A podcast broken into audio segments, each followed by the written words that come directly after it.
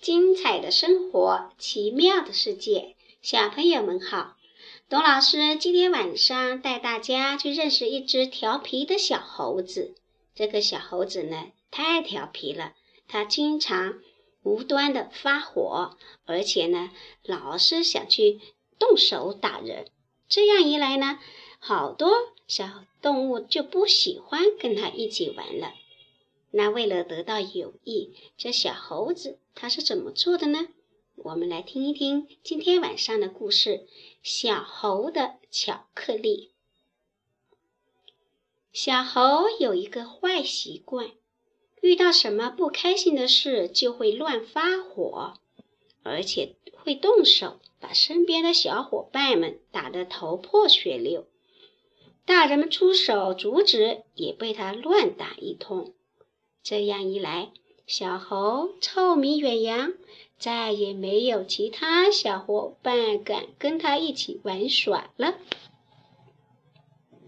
一天早晨，小猴一个人在家玩，感觉没意思。他来到了公园，小伙伴们正玩得起劲，可一见到小猴子来了。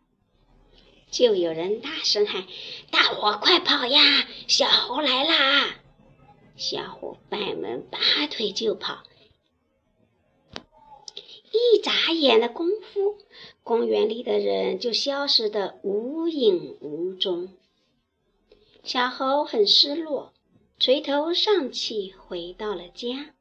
他把事情原原本本告诉了爸爸妈妈。爸爸说。谁叫你以前老爱欺负别人呢？这叫自作自受。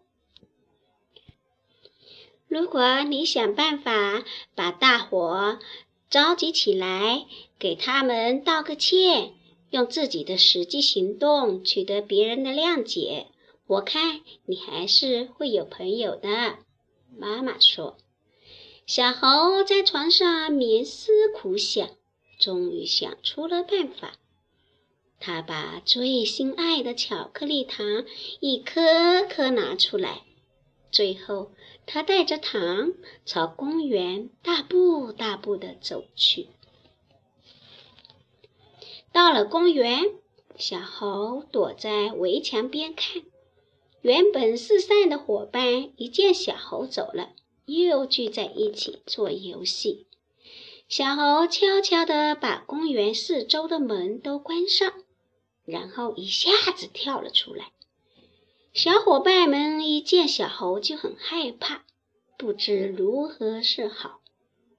狗叔叔把小动物们都挡在身后，对小猴说：“你这混小子，别想再伤害孩子们了，有事你就冲我来。”狗叔叔的话刚一说完，小猴就大声喊道：“我想和大家一起玩。”我给大家带巧克力来了，朋友们，快来吃巧克力吧！太棒了，大伙儿一起叫起来。结果，每个小动物都尝到了美味的巧克力，小猴也找回了失去已久的快乐。从此，小猴和伙伴们又可以在一起玩耍了。小猴也彻底改掉了他的坏习惯。是的，知错就改，就一定会是个好孩子。